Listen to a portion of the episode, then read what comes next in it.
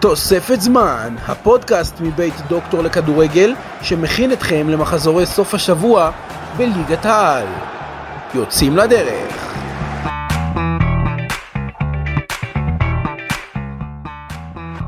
ברוכים הבאים לעוד פרק של הפודקאסט, תוספת זמן, וזה באמת פרק גדול, כי ליגת האלופות חוזרת בשלישי הקרוב, ויש לנו המון המון מה להספיק. אז אני רוצה להגיד שלום וערב טוב ליולי פישמן, סגה פירסט, אלון עיני ואני, ליאון הדר, שנמצאים כאן הערב איתכם. אני רוצה לפנות לאלון, שבתור אוהד ליברפול, בתקופה לא טובה בלשון המעטה שלהם. אלון, איך אתה רואה את המשחק הזה מגיע?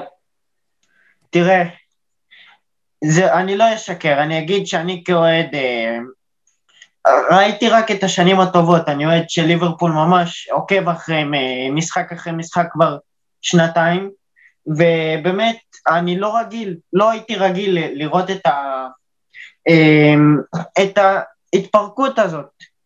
אה, באופן המקצועי ליברפול מגיעה חבולה פצועה, כאשר אין לה את ונדייק, את גומז, את מאטיפ, אה, את פביניו, את נבי קייטה, את ג'וטה, ובטח יתווסף גם מילנר, יכול להיות. לא יודע, אני מנטלית, אני שבור, אבל אני עדיין מאמין בקבוצה ומאמין שמשהו יכול, משהו גדול יכול לקרות שם. אה, לגבי, אני, אני אלך רגע למשחק האחרון שלהם מול אסטר. עד הדקה 80 ראיתי את ליברפול של האליפות שנה שעברה, משחקים טוב, מנסים, לא, לא עוזבים את היריבה, הכל טוב. מדקה 80 אין לי מושג מה קרה, פתאום נראו כמו קבוצה, כמו, כמו העונה שלהם עד עכשיו. אבל מרוס... אלון, מרוס... אני חושב שצריך לזכור שליברפול עדיין עם סגל טוב, בוא נודה באמת, לייפציג שנמצאת מולם, הם לא עם הסגל הכי גדול והכי איכותי, אבל השאלה עם כדורגל של ליברפול זה מה שיכריע בסופו של דבר. אמ, לא יודע, אני... פירמינו אמנם טוב, אבל יש לו לפעמים הברקות, לפעמים לא, זה, זה די, די אני לא יכול להכריע בוודאות, אבל מה שכן, אני יודע שליברפול בא פה להילחם, ואני מקווה שאליסון יתעשת על עצמו, ובאמת, הטעות האחרונה במשחק, אני לא צריך להסביר עד כמה היא הייתה גרועה.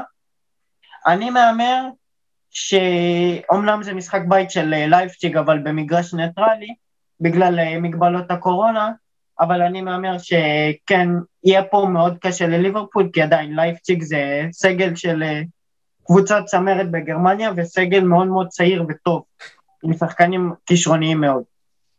אתה חושב שליברפול יכולה לעבור בכלל את לייפציג? זאת שאלה שאולי לא היינו שואלים עד לא מזמן, אבל לייפציג לאחרונה נמצאת בכושר די טוב.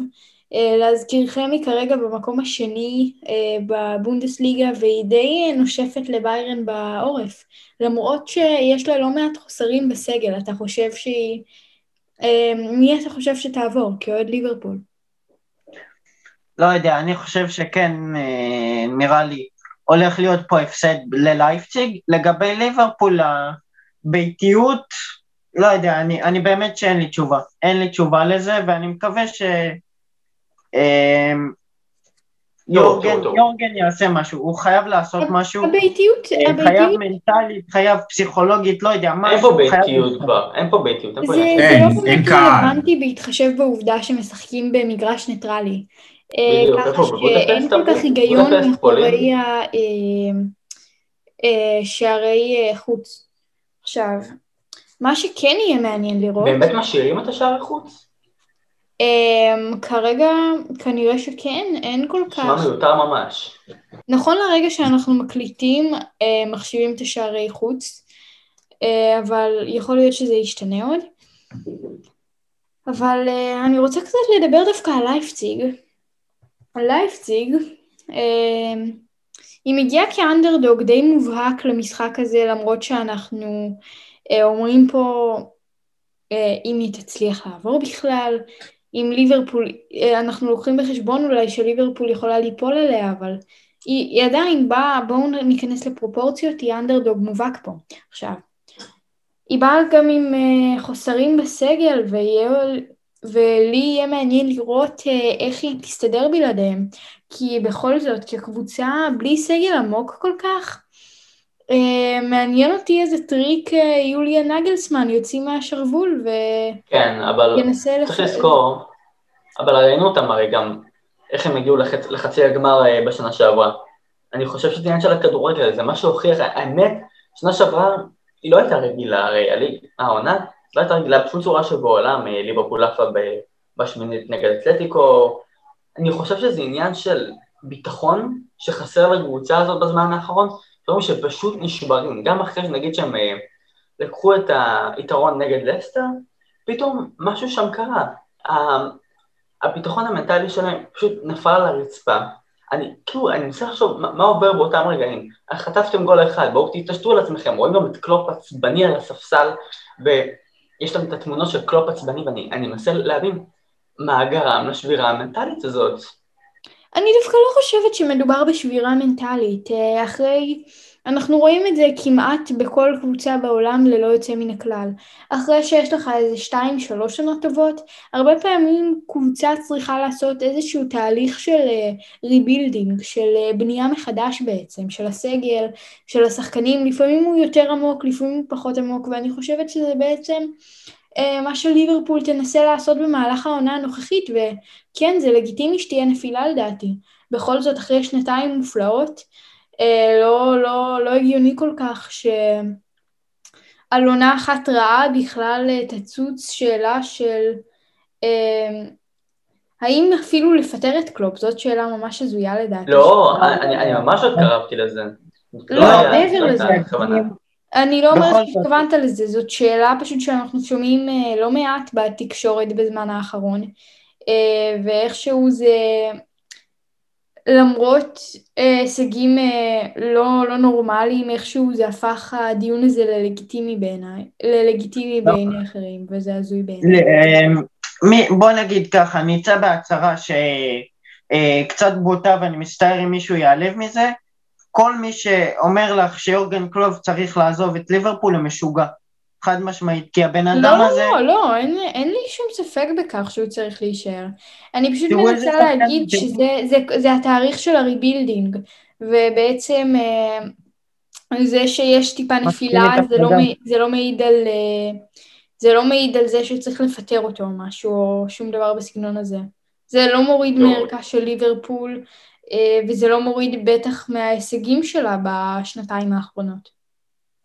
אני חושב שזה עניין, שנה שעברה ליברפול התרכזה מאוד בליגה, בליגה האנגלית, לקחו ליגת אלופות, רצו להתרכז עכשיו יותר בליגה האנגלית. בליגת אלופות, מצחיק להגיד את זה, אבל היא הייתה די במקום השני שלהם, לעומת uh, העונה, שזה די הזמן שלהם לנסות להחזיר בחזרה את התואר, למרות שעבר כולה שנה. Uh, קשה מאוד להכריע כאן את מה שילך. אה, אנחליניו עכשיו עם אה, חתם על חוזה חדש בלייפציג, אה, לייפציג מנסה לצמצם את הפער מביירן מינכן בבונדסליגה. אנחליניו לדעתי אחד המגנים הכי טובים שיש בעולם כרגע. אני לא חושבת שהוא אחד המגנים הכי טובים, אבל אני כן חושבת שהוא באמת מגן נפלא. מדובר באמת בשחקן עם ראיית משחק פנטסטית וטכניקה מצוינת. יש לו מהירות והוא בונה והוא בונה את המשחק בצורה מצוינת, שזה דבר שאני מאוד מעריכה אצלו. זה מתאים yeah. בדיוק לשיטה של לייפציג, והעניין הוא, אני לא חושבת שהוא פשוט היה מתאים לאף קבוצה אחרת, וזה מה שהופך אותו לטוב כל כך. ההתאמה בינו לבין לייפציג היא די מושלמת.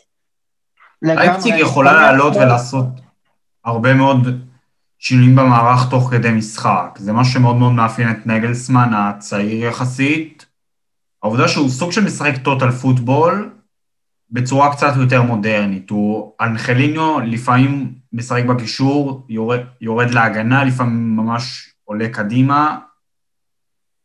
מה שמאפיין את אנחליניו זה כמובן המהירות והכוח שלו, מה שמאפשר לו להיות גורם משמעותי בכל עמדה. נכון. תקשיבו, אני, אני שמח מאוד על ההחלטה הזאת של אה, אנחליניו לעבור בעצם אם אני לא טועה, הוא עבר בהשאלה מסיטי ללייפציג. אמ, אני שמח מאוד על ההחלטה הזאת, כי בסיטי אני לא רואה אותו משתלב כל כך. חוץ מזה, אתם שכחתם לציין שהוא לא פחות מסקורר. יש לו אמנם ארבעה שערים ב-20 משחקים בליגה, ועוד שלושה שערים בשישה משחקים בליגת אלופות, אבל, אבל זה נתונים שביחסית למגן, מגן כנף, זה נתונים שהם מרקיעי שחקים. גם יש לו בישולים, הוא, הוא שחקן מאוד מאוד מסקרן לדעתי, ואם לייפציג אה, תנצח, אני מאמין שהרבה מאוד יהיה בזכותו. ממש אוהב אותו.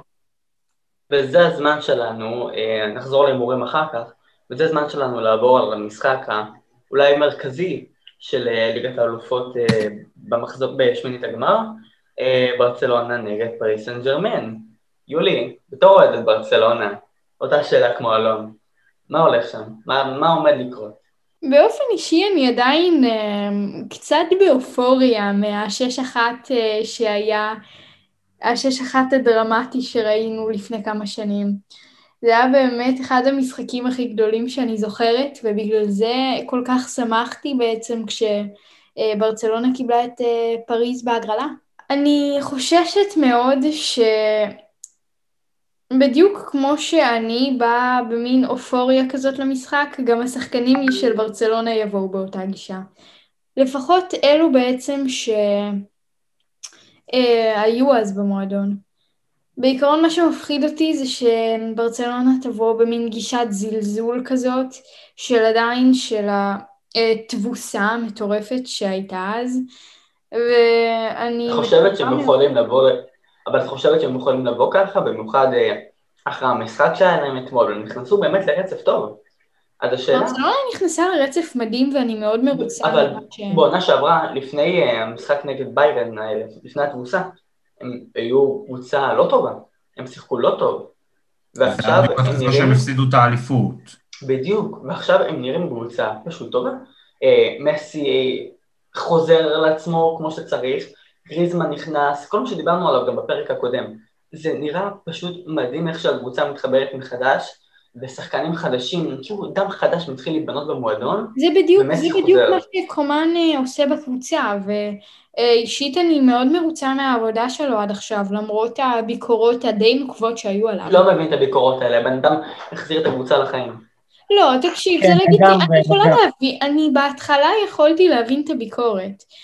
כי אחרי די הרבה שנים מתסכלות פשוט, שהכל פשוט נראה די גרוע ושאין עתיד למועדון הזה, אה, פתאום מגיע איזה מאמן שתוקע אה, שחקנים שעם כל כך הרבה פוטנציאל על הספסל ומעיף את סוארס וכל מיני דברים כאלה, אני מבינה למה זה מעצבן אוהדים.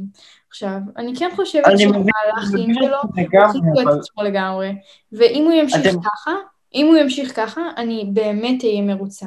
אני...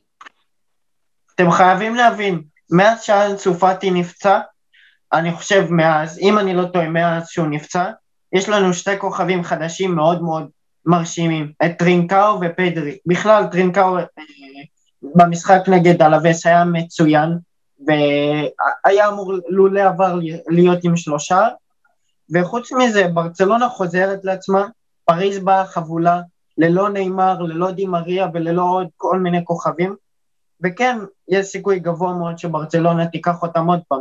עוד פעם, כמו שאת אומרת, יולי, אם לא יבואו בגישה השליל... המזלזלת הזאת. יכול להיות שהיא חיובית מדי לקראת המשחק הזה. אבל אחת הסיבות המרכזיות שאני חושבת שברצלונה תוכל לנצח, מעבר לאיך שהקבוצה נראית בזמן האחרון, זה איך פריז נראית בזמן האחרון. אמ, פריז היא בתקופה מאוד לא יציבה, מעבר להיותה קבוצה אמ, די סוג ב' הייתי אומרת, כי מעבר להתקפה שלה, שלה לא באמת יש משהו בקבוצה הזאת. עכשיו, אחרי הפיטורים של uh, תומאס טוחל וכל החוסר יציבות שנמצא uh, בתוך הקבוצה, אני חושבת שזה יהיה פקטור משמעותי שיעזור לברצלונה לדרוס את פריז בדרך לרבע. מאוד קשה להסכים עם זה, כי אני חושב שפריז סן ג'רמן עדיין קבוצה שמשחקת כדורגל יפה, אמנם בליגה הצרפתית, וזה מה שאני אומר כל שנה, אבל בסופו של דבר הם הצליחו להגיע לגמר ליגת האלופות, אז איך אני יכולה להסביר את זה? העונה הקודמת הייתה באמת הזויה, ואני לא חושבת ששום דבר ממה שקרה בה הוא פקטור. כשלקבוצה גדולה כמו פריז, שהסגל שלה די עבה, די, מה זה די עבה? Uh, הסגל שלה די מטורף ביחס לסגל של uh, היריבות די חלשות שהיא קיבלה. טוב, אין לו, אין לו חלשות, אבל מה שאני מתכוונת להגיד זה שהעובי של הסגל הוא מטורף והחמישה חילופים הם שיחקו באמת לטובתה.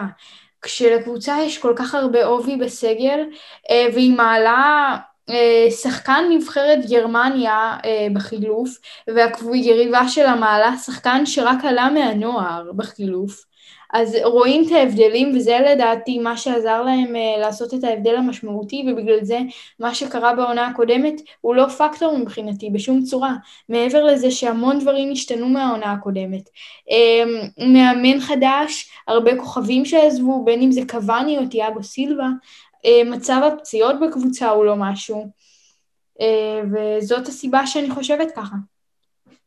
לדעתי היום זה המבחן שלהם בפה. המבחן שלהם בפה להראות שהוא שחקן מספיק טוב כדי להעניק קבוצה ולקחת אותה מול אחת הקבוצות הטובות בעולם. שמע, אמבפה אני לא מצפה ממנו לכלום. אמבפה הוא כבר עם הראש בריאל מדריד, שההצעה אה, כן. נראית מתרחקת מיום ליום. אה, ריאל לא עושה רכישות, אה, אמבפה חולה מדע. אבל זה נראה שאמבפה מאושר. אני רוצה לקחת אתכם לשחקן שאולי אתם לא מכירים אותו, הוא רק בן 17, ערך את הופעת הבכורה שלו אה, בגביע אה, בפריז, וגדל במחלקות הנוער של ברצלונה. אני, כ, אני אחד שמסמן אותו כ, כאיניאסטה או צ'אבי הבא, מה שתרצו, צ'אבי סימונס. הילד בן 17, הוא שחקן עם יכולות פשוט נהדרות, והוא מראה לנו למה ילד בן 17 צריך להיכלל אז אני, אני, אני אשאל אותך שאלה, אני אשאל אותך שאלה, בסדר? ילד בן 17, נראה לי יולי ואני כבר באותו ראש בקטע הזה. ילד בן 17, צ'אבי סימונז, מה פאטי עושה בגיל 17? בוא נדבר על ההבדל הקטן הזה. מי, עזוב, יודע מה, עזוב פאטי, יש שחקנים שפורחים קצת אחרי גיל 17. לא, אני מנסה לחשוב, הוא שיחק נראה לי, שנייה, הוא שיחק נראה לי שלושה משחקים בבוגרים. שלושה משחקים במקסימום, ופתאום הפכו אותו כבר לעתיד. לא, לא, לא, הפכו אותו לעתיד לפני זה, הפכו אותו לעתיד, שהוא עוד שיחק במחלקות נוער של ברצלונה בגיל 13. פתאום הוא העתיד, הוא העתיד. יש קצת הבדל לדעתי בין אה, מחלקת נוער לבין בוגרים, אפילו של פריס סן ג'רמן, זה עדיין כלום. גם גיא סולין היה במחלקת נוער, מה יצא ממנו בסוף? השבועות האלה הורגות אותי. שחקן ליגה רביעית באיטליה. השוואות האלה הורגות אותי, אני, זה פשוט מחרפן אותי שאנשים, אה, אני לא, אתה אלון, אבל אנשים, צריך להבין ששחקן לא הופך לכוכב בן לילה, צריך קודם כל לראות אותו, אני, אני לא מאמין בזה גם, אני, אני עד לפני כמה זמן בכלל חשבתי שאלון בסוף יהיה פלופ, אז אה, אולי המילה שלי לא שווה לכלום, אבל הם, אה, בסופו של דבר, שחקן צריך לבוא ולהוכיח את עצמו, אני לא חושב שעל מחלקות נוער אפשר לבוא ופתאום להגיד, וואו, תראו איזה שחקן, הוא יכול להיות העתיד של הכדורגל. יודע מה? יודע מה? גם אם הוא היה מדהים במחלקות נוער, עזוב, גם אם הוא היה השחקן הכי טוב ביפר, אוקיי? העניין הוא שברגע שאתה עוזב את המחלקת נוער זה ממש לא אותו דבר. אין לך את אותה המעטפת סביבך שכל היום, זה ממש לא אותו דבר, התנאים בבוגרים הרבה יותר קשוחים כאילו, זה... תראו, באופן... יש דרישות גבוהות יותר ואתה משחק נגד שחקנים עם התפתחות פיזית הרבה יותר אה, גבוהה כשהם, חלק מהם יכולים להיות בגיל של ההורים שלך או משהו. הוא נראה ילדו כזה, לא? אני מסכים איתך, אבל רגע, חכו שנייה. רשמית הוא עדיין שייך לקבוצה מתחת לגיל 19 של פריז, אבל אמ, כן, השחקן הזה, השחקן הזה בתהליכי גדילה, זה לא אנסו פאטי, אבל כן, אני מאמין שעוד שנה, שנתיים לגמרי נראה אותו אה, בהרכב של פריז, ולגמרי הוא יהיה פקטור משמעותי בפריז, אני רואה את זה קורה לגמרי. הנה, זה לא... היית נותן לו, רגע, רגע, היית נותן לו דקות נגד ברצלונה? לא יודע כל כך כרגע, כי הוא בכל זאת צעיר, ולמרות צחוקים שאני רואה תמיד הוא עושה עם השחקנים, אמ, באמת, אם הייתי נותן לו, זה ממש כמה דקות. אם זה תלוי בי, התשובה היא חד משמעית לא. באיזה קטע אתה מעלה שחקן בן 17 או משהו לשחק נגד אחת הקבוצות הכי טובות בעולם, כשאתה בא בסיטואציה שאתה אפילו קצת אנדרדוג. לא, זה לא המצב הכי ריאליסטי, סתם אה, רציתי לדעת על זה. אה, ברצלונה באה במצב טוב יותר מזה הרבה מאוד זמן. הם נראים פשוט טוב, והמשחק אתמול באמת שבר אותי, כאילו... הייתי במצב של רציתי ללכת לישון, כי די, נמאס לי, צפיתי בכל כך הרבה משחקים, ו... אבל ברצלונה, הכדורגל שלהם היה כל כך יפה, שהזכיר תקופות יפות, שפשוט אמרתי כזה, אני צופה וצופה ונהנה, שזה משהו שלא קרה הרבה זמן במשחקים של ברצלונה. עכשיו, אני אגיד לכם מה. אמ, אני, אם אתם זוכרים, אה, לפני השמונה שתיים הדרמטי נגד ביירן, אני הייתי כזה, טוב, ברצלונה עם אופי הולכים לנצח אה, בזכות הכדורגל שלנו, אה, נשחק טוב, מסי יעזור לנו. ואז אני, אני מפחד, בסוף אה, ברצלונה חטפה 8-2, אה, ואני מפחדת שאותו דבר יקרה גם אה, בשלישי. וזה האמת הדבר שהכי מפחיד אותי. פחד הגיוני, אני לא רואה ברצלונה לא- חוטפת שמיניה, ההגנה הרבה יותר יציבה. בואו נודה באמת, הגנה פתאום. וגם, וגם, אני לא רואה את זה קורה בלי אה, נאמר ובלי דימריה. לא רואה אותם שמים שמונה שערים. בכל כך... זה עוד משהו שצריך להוסיף, נאמר ודימריה יעדרו ו... יש לך, יש את אמבפה ויש את איקרדי שהם אמורים להנהיג התקפה. ממש אוי ואבוי להם. זה עומד להיות משחק מאוד מאוד מאוד קשה. מאוד. יש להם קישור מאוד טוב לעתיד. הקישור של פריז בינוני מאוד. יש להם מספיק קשרים טובים אבל שיכולים להחזיק את האמצע. יש להם את דנילו פררה, פרדס, אדרי סגי, וראטי. הם, הם, הם קשרים סוג ב' מבחינתי. אפילו לא סוג ב', סוג ג', אבל anyway, מה שאני מנסה להגיד זה שהם לא יכולים להתחרות בקישור של ברצלונה שטוב ביפר. הוא מכל בחינה אפשרית הרבה יותר טוב והרבה יותר יציב. אני מסכים. זה אין מה להגיד, ברצלונה טובה יותר. והיא באה כפייבוריטית למשחק הזה מבחינתי. להערכתי, אבל פריז לדעתי גם עדיין תיתן לה פייט לא קטן. יהיה אחד המשחקים, אם לא הכי מעניין בשלב השמינית הגמר של ליגת האלופות. זה הזמן שלנו לעבור לסביליה נגד דורטמונד. שגב, מה אתה אומר? משחק, לדעתי דווקא המשחק הכי מעניין בגלל שהקבוצות בו הן לא הכי גדולות. דורטמונד סיימה את שלב הבתים שלה במקום הראשון מעל לאציו, סביליה סיימה במקום השני. אני... אני... המשחק הזה באמת גורם לי להתעניין יותר בגלל שלדורטמונד, דווקא עם ההתקפה המפחידה שלה, מול ההגנה המאוד חזקה של סביליה. העניין הוא שדווקא בהגנה של סביליה היו כמה חוסרים די משמעותיים, כמו אה, חיסוס נאבס שלא ישחק, שזה יהיה פקטור די קריטי. עוד, מי שעוד לא ישחק יהיה לוקאס או קמפוס, שבוודאות יחסר לסביליה. אה, כן, סביליה באה פה אה, חבולה ופצועה, אבל צריך לזכור אה, את אה, אני, אני דווקא רוצה לשים לב לבלם, שהוא הבלם לפי דעתי הכי התקפי שיש להם, ובכלל בכדורגל העולמי, ז'ול קונדה. הוא, הוא צעיר מאוד, צרפתי, יש לו המון המון מסירות מההגנה להתקפה, שהוא יכול לבטל באיזה קישור שלם ואפילו גם הגנות שלמות, ואם יהיה לו מישהו שידע לקבל את הכדורים האלה ולטפל בהם במצב הכי טוב, אני לא רואה לסביליה שום בעיה לעבור גם את דורטמונד. העניין הוא שבדרך כלל מי שמקבל את הכדורים האלה הוא לוקאס אוקמפוס, שאנחנו רואים אה, אותו מאוד פעיל בריצות האלה לאורך המגרש. העניין הוא שכשהוא לא ישחק זה יהיה עניין די בעייתי בשביל סביליה.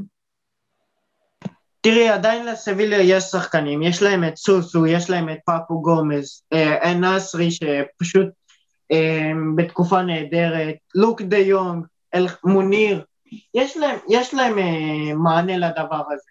אני חושב שיהיה לו, לו למי למסור את הכדורים, יהיה למי לקבל את הכדורים, ועדיין סביליה צריך לזכור שהיא אחת הקבוצות הטובות,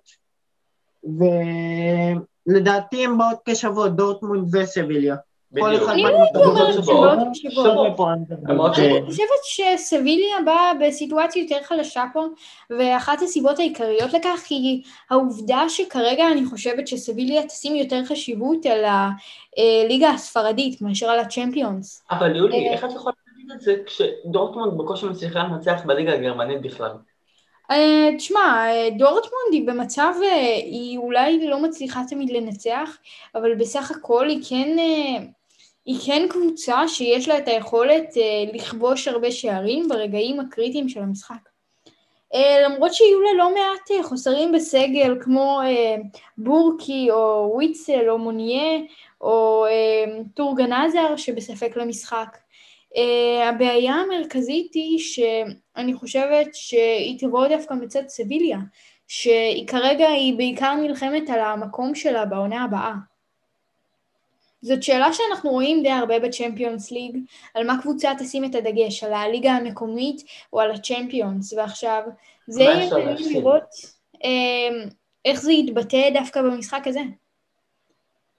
אני רוצה רגע להראות פה, הם, בדיוק תוך כדי שאנחנו מקליטים, אני קורא פה שהם אתמול הרי דאבור כבש נגד, נגד דורטמונד ואז הם בסביליה, האקסית שלו, התלהבו ואמרו דאבור הרס לדורטמונד, ממש רגע לפני המפגש בין שתי הקבוצות, שזה, שזה ממש ממש מצחיק ונחמד.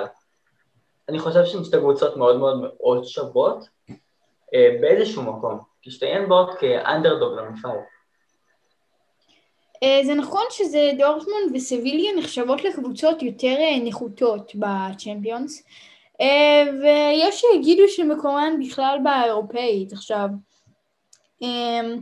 סיביליה מלכת האירופית. כן, בזה אין ספק, וקצת מפתיע לראות אותה פתאום בצ'מפיונס. זה נראה קצת לא טבעי כזה. תראו, זה נטו, זה, סליחה, זה משחק שנטו, מה שיוכרע בו זה מהלך המשחק, כמה אתה עושה את הדברים נכון, או זה, זה, לא, זה לא עכשיו כמו כל משחק, זה באמת שתי קבוצות שוות שרק אה, המשחק אה, וההחלטות שהם יקבלו תוך כדי המשחק זה מה שיכול לשנות. זה לא עכשיו שיש אה, אנדרדוג אה, מובהק ו, אה, ו, והדבר הזה, זה באמת, כמו שאתם אומרים פה, שתי קבוצות שוות ש... טעות אחת יכולה לגרום לקבוצה ל- ללכת הביתה. לפני שאנחנו עוברים למשחק של שבוע, למשחקים של שבוע הבא, יש עוד משחק אחד שעוד לא יצא לנו לדבר עליו, פורטו נגד יובנטוס, שזה משחק שעל הנייר יובנטוס באה ראשונה, אבל פורטו כבר עשתה ניסים. מה אתם אומרים? המשחק הזה יהיה בעיקר קריסטיאנו רונלדו, כרגיל. Uh, בצ'מפיונס אנחנו מכירים, זה המפעל של רונלדו, אין לאף אחד ספק בכך, וזה בעצם, uh, שוב, משחק שהוא צריך להוכיח את עצמו מחדש. Uh, בעצם יובנטוס באה עם חוסרים די קשים בסגל כשדיבלה, שנכנס לעונה הזאת בצורה די מזעזעת, קוארד... קוארדדו וארתור לא, לא ישחקו. וזה יהיה די בעייתי בשביל יובנטוס. עכשיו... יולי, אבל עם כל הכבוד לקוודרדו ולכל השחקנים שהם פצועים אצל יובנטוס, הם עדיין לא משתווים לסגל של פורטו. תתפלא, אבל זה, זה לגיטימי שאתה מזלזל בכל זאת, זאת קבוצה... אני לא מזלזל, אני פשוט חושב שקבוצה כמו יובנטוס עדיין באה כפיבוריטית, לא? יובנטוס שעברה אותך נגד ליון. האלופות זה המפעל שבו קורים הניסים, וכמו שליון הדיחה את יובה בשנה שעברה, אולי פורטו תדיח אותה השנה. בכל משחק אנחנו רואים שאין פיבוריטית. לפורטו כן יש סגל טוב בסך הכל. אולי הוא לא ברמה של להתחרות שווה בשווה עם יובנטוס, אבל אני כן חושבת שפורטו כן יכולה לעשות משהו. יש לה שחקנים איכותיים מאוד, כמו אה, לואיס דיאז או אה, סרג'יו אוליברה, שכן יכולים לעשות את השינוי, ולדעתי הם יהיו הפקטור המרכזי במשחק הזה. אבל, אבל, אבל יולי, יש אבל, צריך לזכור משהו אחד. פירלו מגיע לליגת האלופות. זה אולי הזמן לשים דגש על אה, ליגת האלופות, במקום לקחת עונה אחרי עונה בליגה האיטלקית. לשחרר את הגז דווקא, דווקא בליגה האיטלקית, דווקא בליגה האיטלקית, אבל אנחנו רואים שהקבוצות האחרות מתחילות להשתלט עליהן. נכון, אבל, אבל מה אכפת להם? לא לקחת אליפות אחת ולהתרכז יותר בליגת האלופות. בדיוק, זה בדיוק מה שאני גם חושב. אבל אני קצת בספק, אני, אני לא חושבת שזה מה ש... זאת, זאת הייתה כוונת המשורר בסך הכל. אחד הדברים תראי, שאני... ליובנטוס, ליובנטוס יהיה מאוד מאוד קשה לחזור בליגה לאיזשהו משהו, כי היא באמת איבדה את, ה, את כל הסיכוי שלה נגד נפולי בהפסד, אבל חוץ לא, מזה, אבל חוץ מזה, אני, אני רק רוצה להגיד, אה, לא, לא, אני לא מגזים, אני באמת, אני חושב שמילן, אינטר וגם רומא שניהם בתקופה מצוינת, ואם זה ימשיך ככה, אני לא רואה את יובנטוס הם, הם, מצמצמת את הפער. עד לכדי כך של מקום ראשון, אבל חוץ מזה, ניסיון העבר אה, אומר לי שפורטו אמנם תיפול בשמינית עם אה, הרבה ספיגות, אבל זאת לא פורטו של פעם. אני חושב שיהיה פה משחק קרב, משחק שהוא קרב ענק. אה, יובנטוס באה כפייבוריטית, אבל לא מובהקת, ואותי אישית מאוד מאוד מסקרן לראות מה פורטו יעשו, כי גם בליגה לפורטו לא הולך הכי טוב. תשמע, אמ, הייתי רוצה שזה יהיה אחרת, אבל אה, יובנטוס היא הפייבוריטית המובהקת פה, מבחינתי אין שאלה. אני אוהבת הפתעות, אני אוהבת שהאנדרדוגים מנצחים בסופו של דבר. כאילו, אם זה לא נגד הקבוצה שלך, אז מי לא? אבל בסופו של דבר, אחד הדברים שאני חושבת שפורטו תתמקד עליהם יותר מכל, זה מרכז המגרש המאוד חזק שלה. אה, יש לה קשרים מאוד איכותיים, כמו סרג'ו אוליביירה, שציינתי קודם, או, אה, או ריבה, שיכולים להיות אה, הפקטור שיכריע את המשחק דווקא. אה, והם אלה שיצטרכו לעצור את הכדורים לרונלדו. בסך הכל יובנטוס תצטרך באמת, כמו שאמרת, רק לספק לCR7 את הכדורים, ומשם המשחק הזה כבר ילך לכיוון שלהם, אבל הפתעות תמיד קורות, אה, ובסך הכל נשאר לנו לראות אה, למה אנחנו יכולים לצפות. זה הזמן לעבור במשחק שלפי דעתי לא משוחד קרואט סיטי, הכי מעניין בשלב הזה. הכי הכי מעניין בשלב הזה, ואני לא צוחק ואני גם אסביר לכם למה. מנצ'סטר סיטי מגיעה למשחק נגד מנצ'ן גלדבך גרמנית, וזה יכול להיות המשחק הכי מעניין בשלב הזה. אני אסביר למה. בגלל שמן שגלדבך באה במצב טוב באופן יחסי מהליגה הגרמנית, והם עושים ניסים והם קבוצה מצוינת, ולעומת זאת סיטי באה גם ברצף מאוד מאוד גדול של ניצחונות, ואם דווקא מנשנגלדבך, למרות כל ה... הלעג שיש על סיטי בליגת האלופות בעיקר, שהם פשוט אין להם מזל במפעל הזה, והן תמיד נופלות על הקטנות, סטרלינג, הן תמיד נופלות על הקטנות. אולי זה דווקא השנה של סיטי, לנסות לעשות משהו מעבר, במיוחד כי נראים פשוט בשיא, ההגנה התייצבה פתאום, דיאס, סטונס, לפורט, אין קבוצה באמת יותר טובה מהם כרגע מבחינה הזאת. ראינו נגד ליברפול, ראינו נגד טוטנאם. סיטי באה השנה בכל, בכל הכוח, גם לליגת האלופות וגם על הפרמייר ליג. אה, אין כזה דבר בא גם על ליגת האלופות וגם על הפרמייר ליג, לפחות לא במושגים אה, של התקופה הנוכחית. אה, בטח ובטח בעומס משחקים הלא נורמלי שאנחנו רואים עכשיו בכל ליגה כמעט. אחד הדברים שלדעתי אי אפשר להשוות זה התקופה הטובה של מנשן גלדבך והתקופה הטובה של סיטי. מה שהולך עכשיו בסיטי הוא פשוט לא נורמלי. אנחנו רואים שלמרות החוסרים אה, אנחנו רואים איך סיטי מאלתרת ומצליחה כל פעם אה, עם הברקה טקטית של פפ אה, להציל את המצב ולצאת, ולצאת גדולה, גם אם זה על קבוצות קטנות יחסית. אני לא מעריץ, אני לא, אני לא מעריץ גדול של פפ, בתור אוהד אפילו, אני, אני באמת לא מצליח לסבול אותו, אבל הוא יודע מה הוא עושה. ראינו איך הוא נלחם על גונדואן, ובסוף גונדואן מלך השערים כרגע במועדון. זה מטורף. אה, יש סיכוי מאוד גדול שקווין דה בריין כבר יוכל לשחק נגד אמן של גלדבך, הוא יחזור. כי מה שמדהים אצל סיטי בזמן האחרון, זה גם כשקווין לא נמצא, כאילו לא, לא מרגישים בחוסר שלו. פתאום המשחק שלהם נהיה אחרת. משהו ש... כאילו, ההתחלה, לא ראו את זה.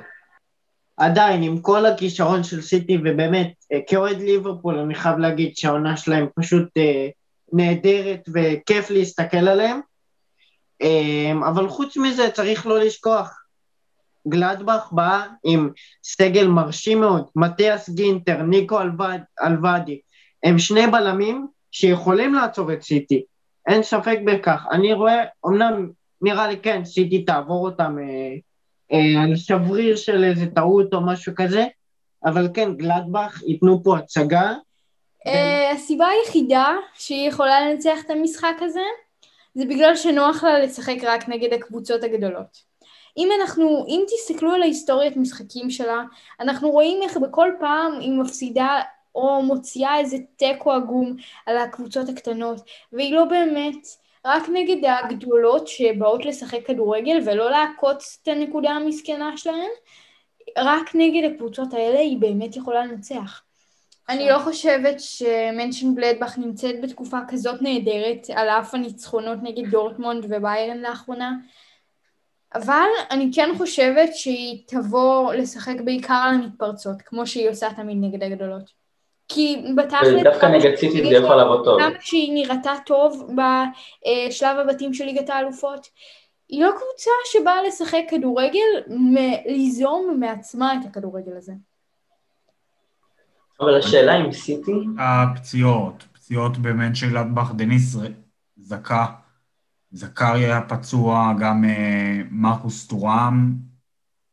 אלה פציעות יחסית משמעותיות, בעיקר דניס זכריה, שמחזיק את האמצע של מנצ'ה גלדבך, וזה יכול לתת יתרון ענק באזור אולי שהכי חשוב לנצח דרכו. כי אה, פתאום הוא נותן יותר את האפשרות לרודרי ולברנרדו ולכל שחקני האמצע בסיטי. בין כה וכה, אה, מה שאנחנו רואים נגדה בקבוצות הגדול, נגד הקבוצות הגדולות, זה שהיא בעיקר שולחת כדורים מההגנה לחלק הקדמי שלה. אז גם אם אה, דני זכריה לא ישחק, ולא יהיה מי שבאמת יחזיק את האמצע, אין, לה, אין למנשן גלדבך בעיה באמת לשלוח את הכדורים הארוכים האלה מההגנה להתקפה. אה, אנחנו רואים איך היא יכולה לשלוח את החלוצים שלה ואת שחקני ההתקפה לאורך המגרש, ולא נראה לי שזאת תהיה בעיה נגד סיטי. אולי ההגנה היא תצבע, אבל אני לא חושבת ש... אני לא חושבת שזה יספיק לסיטי, בעיקר בגלל החוסר הצלחה שלה שאנחנו רואים בערך מאז שפאפ הגיע. איך שבכל פעם סיטי מתרסקת פשוט בצ'מפיונס. אבל את עדיין לא יכולה להשוות את הקטע הזה. ההגנה של סיטי של שנה שעברה, זאת לא אותה הגנה. דיאז הם אה, אולי הרכש הכי טוב שלהם בשנים האחרונות, ביחד עם אה, סטונס, שאומנם לא רכש חדש, אבל אה, התאפס על עצמו ובא להיות הבלם שציפו ממנו בהתחלה, ועכשיו אני באמת לא רואה צמד שאם מישהו יכול לעצור את מנצ'ר גלדבך, זה הם, במיוחד עם הגנה כזאת טובה. קנסלו נכנס לצד שמאל, ווקר לימין, אוזן ג'רקו לשמאל, ככה זה הולך, וכרגע זה הולך לסיטי מצוין. אוקיי, בוא אני אשאל אותך. אבל תראה, רגע, שנייה. אתה חושב שההגנה, אתה חושב שההגנה של מנצ'סטר סיטי השנה טובה יותר מבשלוש שנים האחרונות או בשנתיים האחרונות? בטח, בטח, בצורה מאוד מאוד משמעותית. עם זה אני מסכים, אבל עם זאת אתה חייב להבין, ליאון, אה, יש לגלדבך את אה, שטינדל, את פלאה, את אמבולו, יש להם כלים שיכולים ברגע אחד גם את ההגנה המצוינת הזאת של דיאס לחרוך אותה. הם יכולים לעשות את זה גם ללא מרקוס טורם, אפשר לעשות את זה. אה, גלדבך, אני מאמין, תגיע ללא, ללא מעט מצבי הבקעה מסוכנים, כי יש לה את הסגל הזה שיוכל להביא אותה קדימה, יוכל להביא אותה למצב של כיבוש, ואני מאמין שגם תכבוש לא מעט מול סיטי. אני מוכן לתת רגע משהו אחד, שנייה, שנייה, יולי, לפני הכל, לפני הכל, לפני הכל. אני מוכן לתת עכשיו משהו אחד. הבטחה שלי פה, זה מוקלט, הכל טוב. אדרסון בועט פנדל במשחק נגד מנצ'ר גלדבך, מחטיא, פוגע במשקוף, שער לגלדבך, כי לא מצליח לחזור לשם. סתם, סתם לא, הוא בועט והוא מכניס. אם uh, סיטי מחטיאה עוד פנדל uh, במהלך ליגת האלופות, אני כבר לא יודע מה, מה, מה עוד יכול להציל את הקבוצה הזאת מבחינת הפנדלים. חלוץ חדש אולי? אה, אני צריך חלוץ, יש את פודן. לא, לא, לא, לא צריך להגזים. זה זמן לדבר על הפיל שבחדר. למנצ'סטר סיטי אין חלוץ מטרה חוץ מז'סוס. אבל את רואה איך זה עובד להם, את רואה. אני רואה איך זה עובד להם. ארבעה שערים נגד ליברפול, שלושה שערים נגד טוטנאם. זה לא משהו שבא ברגל. אבל אני לא יודעת, מציק לי, ש... מציק לי שאין איזשהו תשע שיבוא ויפרוץ את ההגנה במקום... אה, אני מסכים, חסר? לא חסר לי איזה אהלנד שיבוא כמו אבא שלו? לא. שאני לא יודעת מה פפ יתעלל בעמדה שלו. תראי, אני מאוד מאוד בעד שיבוא איזה חלוץ אה, תשע חזק שיכול לפרוץ, כי חסוס לדעתי, כל הכבוד שלי אליו, הוא לא חלוץ מהטרה, הוא לא מספיק טוב, בשביל זה יש את סטרלינג ופודן וגונדואן וכל השחקנים שיודעים להעביר כדור. זה חלוץ מטרה בסופו של דבר, גם כשחסוס יכבוש, הוא לא מספיק טוב. ואיך פפ אוהב אה, חלוצי מטרה קטנים כאלה, נמוכים. וזאת הבעיה, זו בדיוק הבעיה, כמו שהוא ניסה לשים את סטרלינג כחלוץ מטרה. זה לא עובד ככה, צריך חלוץ כמו שצריך, הם אה, כמו האלנד, אמבפה, לא יודע מי, זה באמת כבר לא משנה. אני לא יודעת, אבל במקומך כאוהדת סיטי, במקומך אם הייתי אוהדת סיטי, אז הייתי קצת מפחדת להכניס את אה, סטרלינג שוב ב Champions League, אחרי אה, מה שקרה בשנה שעברה. אבל לא, אני... תראי. לא, לא, לא סטרלינג, שנייה, שנייה, סטרלינג, שנייה, שנייה. סטרלינג התחיל את השנה על הספסל. ממש, חצי מהעונה הראשונה, חצי מההתחלה, הוא היה בכלל על הספסל. הוא חזר לעצמו, הוא קיבל את מה שהוא צריך, וכרגע רואים אה, איך הוא עובד טוב עם פודן, עם גונדואן, עם אה, ברנרדו, עם רודרי, כל השחקנים שבאמת צריכים לעבוד ביחד, עובדים כמו שצריך, ולדעתי זה מה שיעזור להם לנצח את המשחק הזה. וזה הזמן שלנו להתקדם, כי די חפרנו פה על סיטי מנשנגלדבך, לאתלטיקו נגד צ'לסי. אלון, בוא דבר איתנו. וואו, אתלטיקו נגד צ'לסי. צ'לסי שסומנה כאצלי לפני תחילת הליגה כאלופה חדשה עם הרכשים המסחררים פתאום די נופלת. נראה טוב אה, תחת טוחל, אבל אני לא יודע עד כמה אה, היא תיראה טוב מול אתלטיקו מדריד, שבאמת חוצה כל גבול השנה ומשחקת בצורה נהדרת. אה, לא יודע, קשה לי מאוד להכריע מי, מי בא פה כפייבוריטית, כי גם צ'לסי, גם אתלטיקו, שניהם בתקופה, לאחרונה, לאחרונה צ'לסי, אבל uh, הם שניהם בתקופה די טובה. אמ, יכול לקרוא לצ'לסי תקופה טובה? צ'לסי כן, בתקופה די נוראית. נוראית. לא, אבל מאז שטוחל הגיע לצ'לסי, צ'לסי מתייצבת, בוא נגיד ככה. משחקים אלון. עדיין, בשלושה משחקים האלה היא מתייצבת. עכשיו באמת יש פה מבחן אמיתי לטוחל בליגת אלופות. איך הוא מביא את כל הכוכבים ואת כל המיליונים שנשלחו פה. זה בדיוק העניין, זה בדיוק מה שאני מנסה, זה בדיוק מה שדיברנו עליו באחד הפודקאסטים הקודמים, שתומאס טוחל פשוט לא יודע לנהל חדר הלבשה מפוצץ בכוכבים ובאגו. עם, עם זה שאתם אומרים שהוא ספסל את אה, אה, וורנר, ו... זה לא ניהול חדר הלבשה טוב, כי אנחנו רואים, הוא לא מביא, הוא לא הביא תוצאות בפריז והוא לא מביא תוצאות גם כאן. עכשיו, אני לא חושבת שהוא יצליח לנצח את אתלטיקו מהסיבה הפשוטה שפשוט אתלטיקו נמצאת מעליו, מעל צ'לסי, בכל פרמטר אפשרי. היא טובה יותר הגנתית והתקפית, המרכז, המרכז מגרש שלה הרבה יותר יציב וחזק, היא כובשת בצרורות פשוט, ואין סיכוי שצ'לסי תצליח להשתוות אליה. צ'לסי באמת תצטרך פה איזשהו נס כדי לעבור את אתלטיקו. גם לאתלטיקו, שנייה אלון, שנייה אלון, כן, כן. גם לאתלטיקו אין מזל במפעל הזה. אתלטיקו לא מצליחים באמת לעבור את השלבים הבאמת קשים, אז הם הצליחו לנצח את ליברפול, אבל לצ'לסי, הרי אתלטיקו בא בדרך כלל לכבוש שער ולהתבנקר כמו שסימונה יודע, בצורה טובה, כן?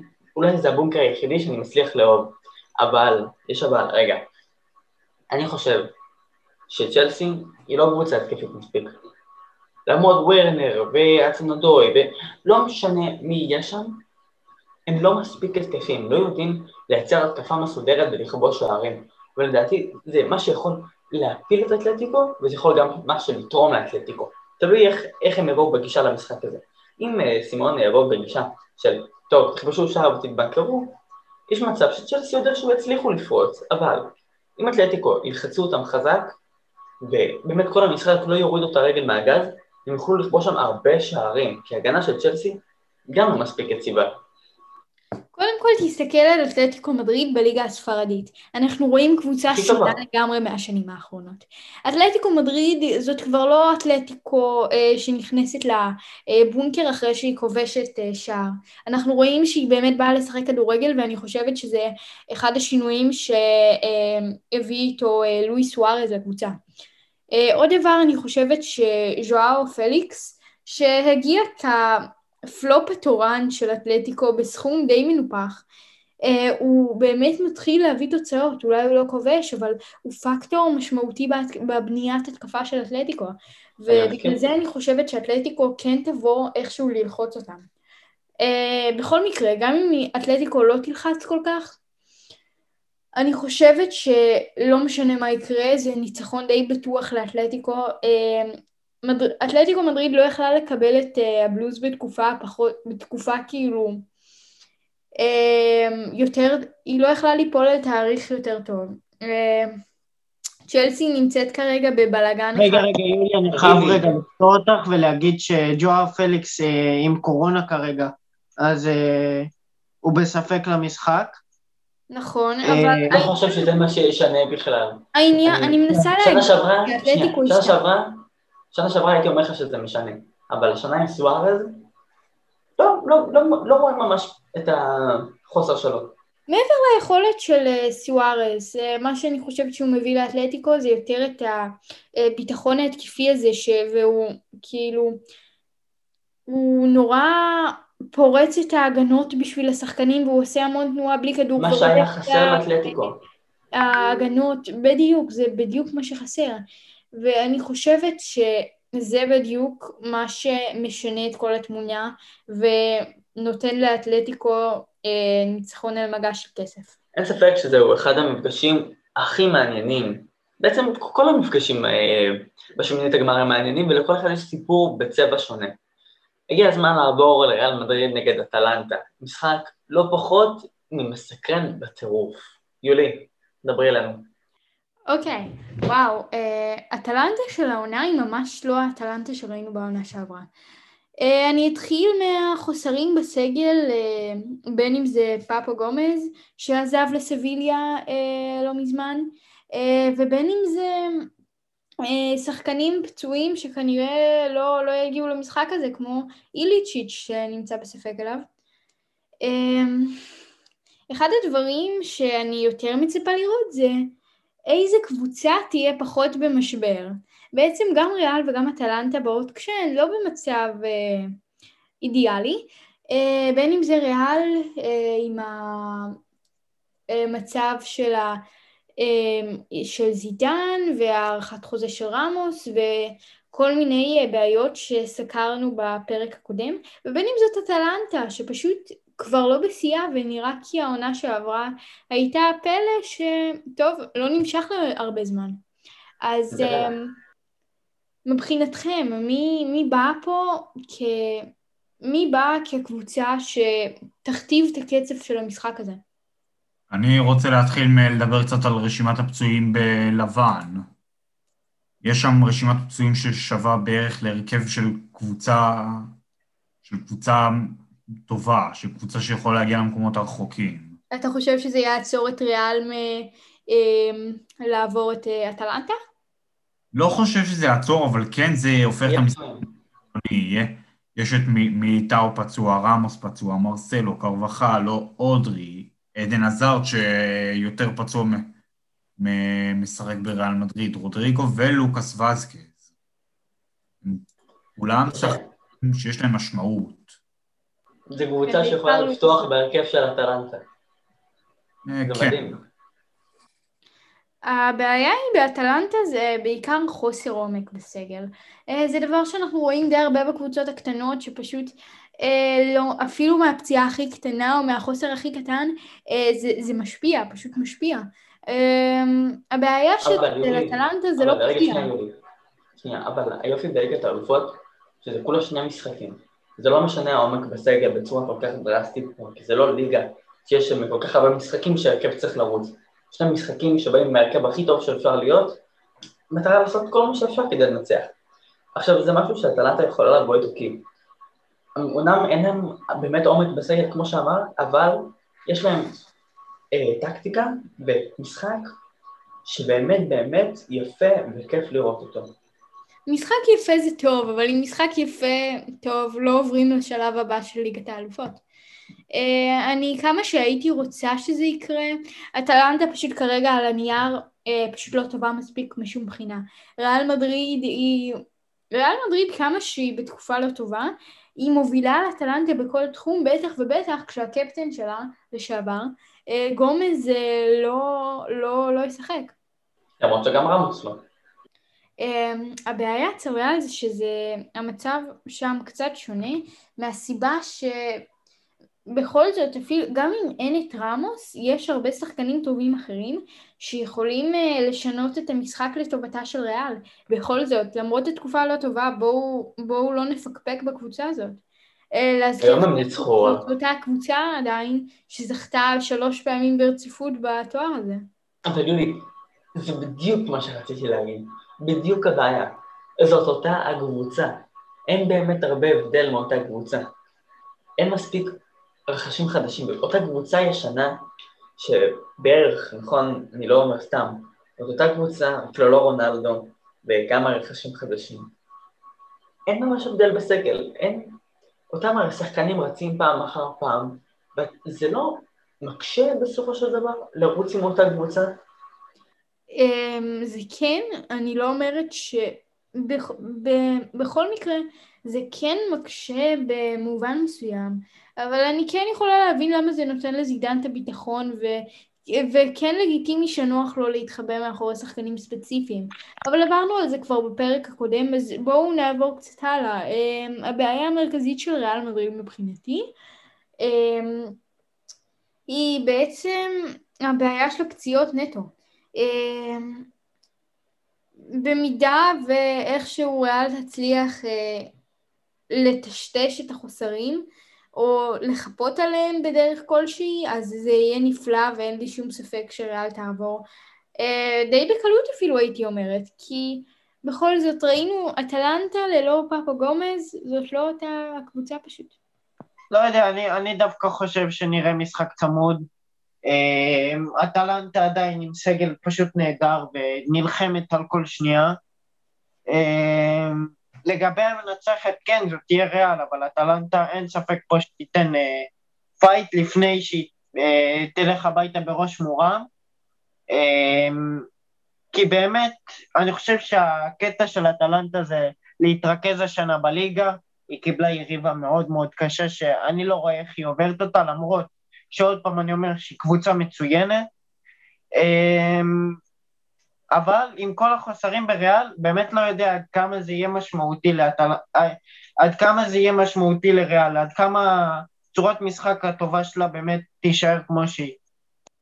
תראה, אמ, אני קצת אמ, בכל זאת בספק לגבי כל הקונספט של הסגל הטוב, בעיקר מהסיבה ש...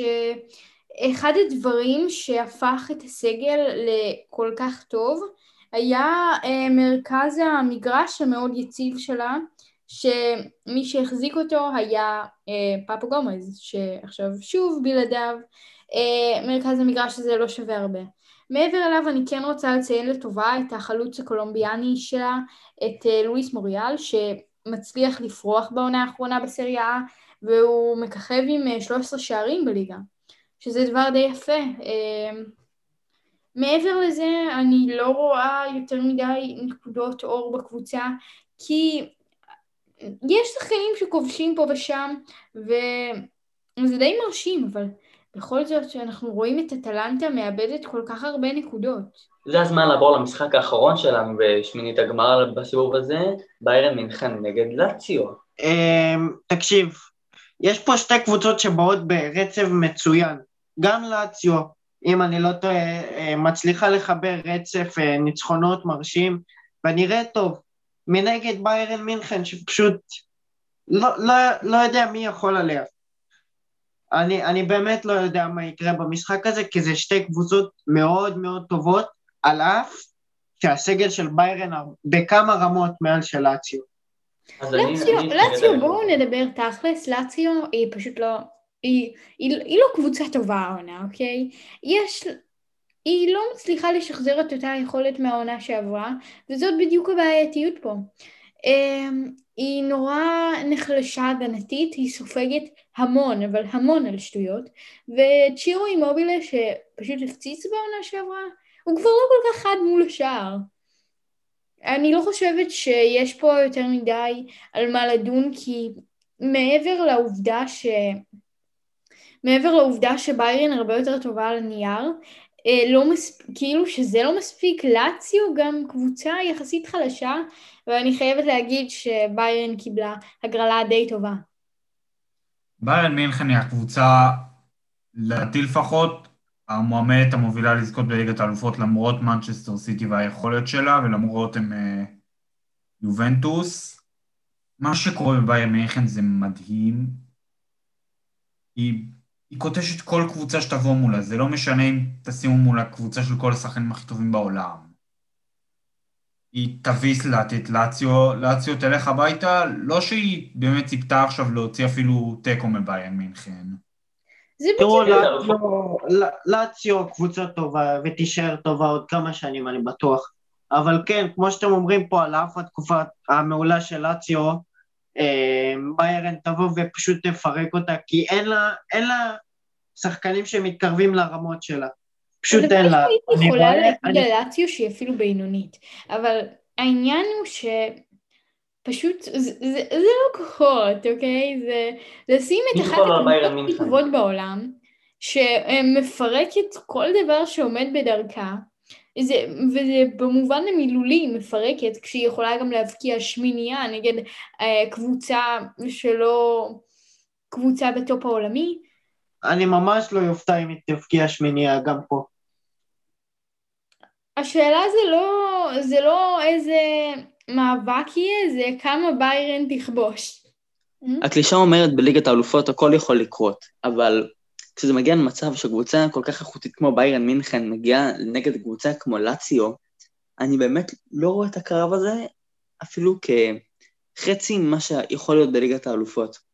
כי זה, זה כבר לא הקלישאה, זה פשוט סגל כל כך עמוק, וביירן ממשיכים להחתים עוד ועוד ועוד שחקנים, שהם פשוט בונים את העתיד שלהם וסוללים שחקנים בצורה פשוט מכונות, פשוט כמשמעות, מכונות. תקשיבו, אני רוצה השנה שביירן יזכו לא בגלל אה, ליגת אלופות והכל, אלא בגלל איש אחד, בגלל מנואל נויר. תקשיבו, נויר, אחד השוערים היותר טובים שהיו פה, הבן אדם כל הזמן, אני רואה אותו לומד טכניקות שונות של עצירת פנדלים, של עצירת חופשיות, מה שתרצו. הבן אדם הוא אגדה חיה. הוא זכה, הוא זכה כבר פעמיים עם ביירן, אבל הפעם השלישית תהפוך אותו באמת לאגדה שגם עוד 300 שנה, לא משנה כמה כוכבים יהיו עד אז, הוא עדיין יישאר וייזכר. אז אין ספק שביירן מינכן מגיעה פייבוריטית להתמודדות הזאת, ועם זאת, יהיה מאוד מאוד מעניין לראות מה לאציו תוכל לספק לנו. וזה הזמן שלנו לעבור להימורים. נתחיל עם אה, ליברפול נגד לייפציג. יולי, תני לנו תוצאה. אמ, טוב, אז אה, בסך הכל אני חושבת שליברפול תצליח אה, לעבור את לייפציג די בקלות, אני חושבת שהמשחק ייגמר בתוצאה של uh, 2-0 לליברפול, um, כשלייפציג תסיים בלי שער. העניין הוא שליברפול למרות התקופה הפחות טובה שלה היא עדיין קבוצה יותר יציבה ועם סגל הרבה יותר טוב משל לייפציג מכל בחינה. שגב, תן לנו תוצאה. לייפציג, לייפציג לדעתי תנצח את ליברפול 1-0 הפעם. אני באמת חושב שהפציעות בליברפול הן פקטור יותר מדי משמעותי. אני רק אומר שזה ללא הגומלין, כן? זה רק הראשון. כן. כן, זה מה שאני אומר. אמ, לא יודע, כאוהד ליברפול, וואו.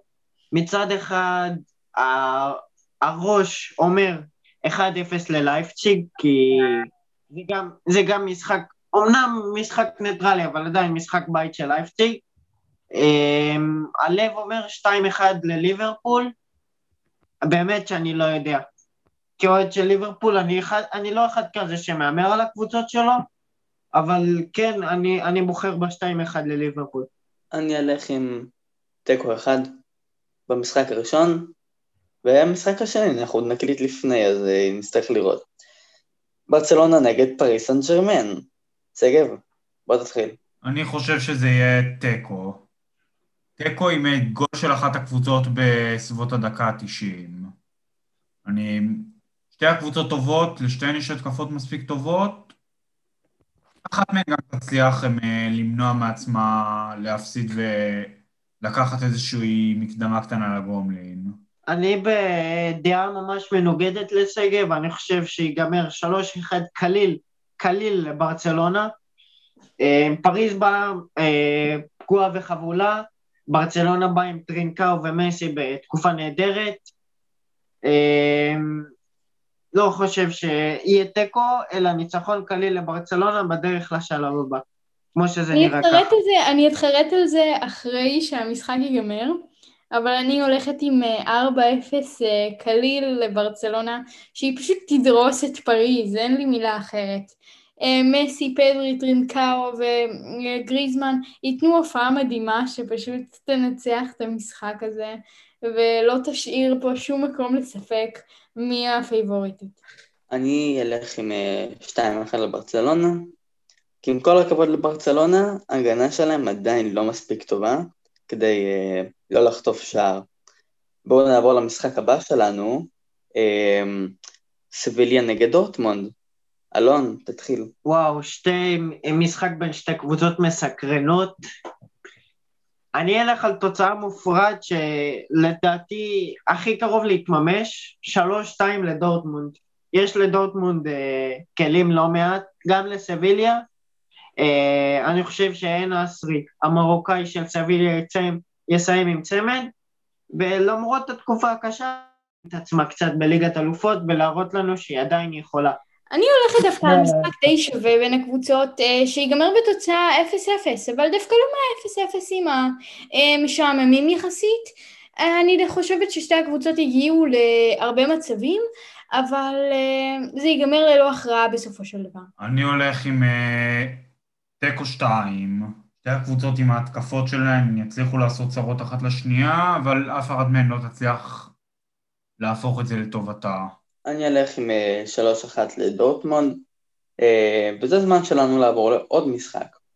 פורטו נגד יובנטוס. אלון, תתחיל. הדבר היחידי שפורטו תשאיר מהמשחק הזה זה אולי, אולי שער, ואני אלך על שלוש אחד, כי, כי קריסטיאנו זה המקום שלו ליגת אלופות, ואני אומר לכם שאני מהמר פה, והנה זה מוקלט, רונלדו עם שלושה. אני איתך באותה דעה, אני הולכת uh, עם uh, אה, 3-0 ליובנטוס אבל. Um, רונלדו יעשה את שלו ויכבוש um, כמו שרק הוא יודע, וינצח ליובנטוס את המשחק. אני אוהב את רונלדו. רגע, כמה שאני אוהב את רונלדו. יובנטוס היא כבר לא, לא קבוצה של בן אדם אחד. יש שחקנים כמו קייזה, שנראים מעולה, יש מספיק שחקנים בזמן האחרון, במיוחד ביובנטוס, שמצליחים להוכיח את עצמם בלכבוש שערים. זה לא רק רונלדו. מבחינתי זה רק רונלדו. יובנטוס כרגע מורכבת רק מרונלדו. פעם אה, לא, גם לא, דיבלה לא, היה חלק מזה, אבל כרגע, כרגע שום דבר חוץ מרונלדו פשוט לא מתפקד. בואו נדבר תכלס. אני... רונלדו עם שלושה, רק שזה ייגמר בארבע אחת. רונלדו... זה המפעל שלו. אף אחד לא יכול לעצור אותו שם. אני הולך עם אה, שלוש אחד יובנטוס, לאו דווקא שלושה רונלדו, אולי אפילו לא יכבוש. אבל אה, אנחנו עוד נראה לגבי זה, כי יש, האמת, זה משחק מאוד מאוד מסקרן. נעבור לשבוע שאחרי, לסיטי נגד אה, מנשה גלדבך. אני אתחיל 3-0 מנצ'סטר סיטי.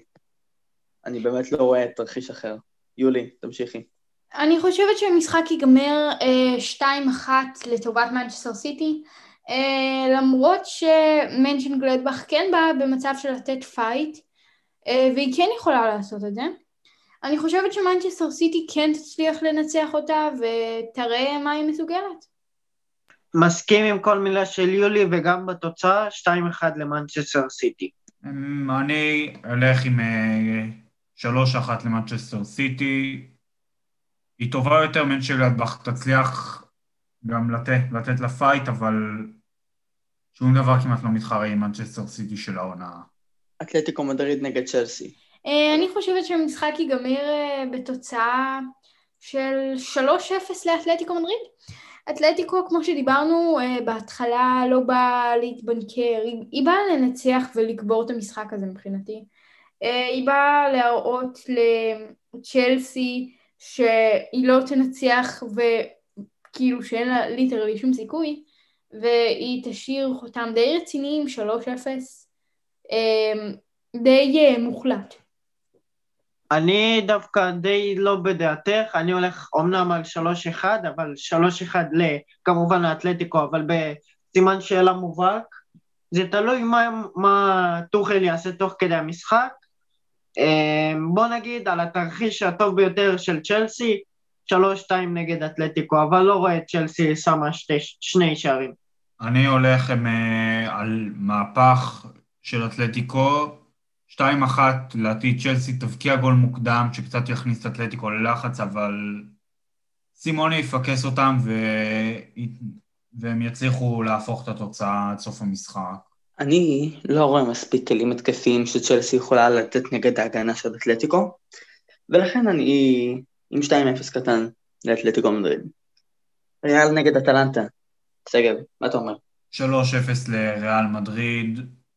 עם כל החסרונות שלה, ריאל מדריד היא עדיין קבוצה עם שחקנים מספיק טובים כדי לשים אה, בקלות שלושה או ארבעה שערים לקבוצה עם הגנה לא מספיק טובה. ריאל מדריד תבוא למשחק הזה, כן, אומנם עם אופציות התקפיות, אבל לאטלנטה גם יש לו מעט אופציות. אה, אני אלך על התרחיש הכי משוגע שיכול להיות, 4-3 לריאל מדריד. במשחק 1-4-3?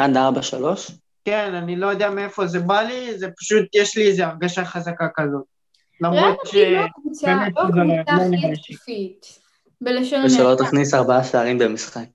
בדיוק, ההתקפה של ריאל לא בדיוק מתפקדת, בטח ובטח אה, עם לא מעט חוסרים בסגל, אה, ולכן אני הולכת אה, עם 1-0 קטן לריאל, שכרגיל ההגנה תהיה מרכז ה-highlight של המשחק. אני אמשיך מ-2-0 לריאל מדריד, והמשחק האחרון שלנו ביירן מינכן נגד לאציו. משחק שהכי כיף נראה לי להמר עליו. אלון, מה אתה אומר? אמ, וואו, ביירן מינכן. 6-0 לביירן מינכן. תפרק להם את האם אימא של הצורה, תסלחו לי על הביטוי. כן, 6-0 לביירן מינכן ואני לא מגזים. אני הולכת אה, עם אה, תוצאה לא פחות אה, מופרזת, אני דווקא הולכת אה, עם 4-0 לביירן מינכן. אמ, שוב, כמו שדיברנו קודם, זה לא עניין של האם לאציו תיתן fight, זה עניין של כמה ביירן תכבוש מבחינתי. אני, אם חשבתם שאלון הגזים, אני הולך עוד יותר 8-0. ביירן במשחק אחד. תאכל את, את לאציו בלי מלח. זה גם תרחיש הגיוני מבחינתי. לא, אני. אולי אתה תקרא לזה קצת רחוק מדי? אני אהיה קצת יותר ריאליסטי, ואני אגיד 3-0. אה, שזה אמנם נשמע מספרים טובים, מספרים טובים. חתיכת פרק היה לנו היום. אה, ליגת האלופות חוזרת, וזה אולי אחד הרגעים הכי מרגשים שיש לנו החודש ובכללי בשנה. תודה רבה לכם שהייתם איתנו, אני הייתי ליאון, אה, היו איתנו היום שגב, אלון ויולי כרגיל, נתראה בפרק הבא.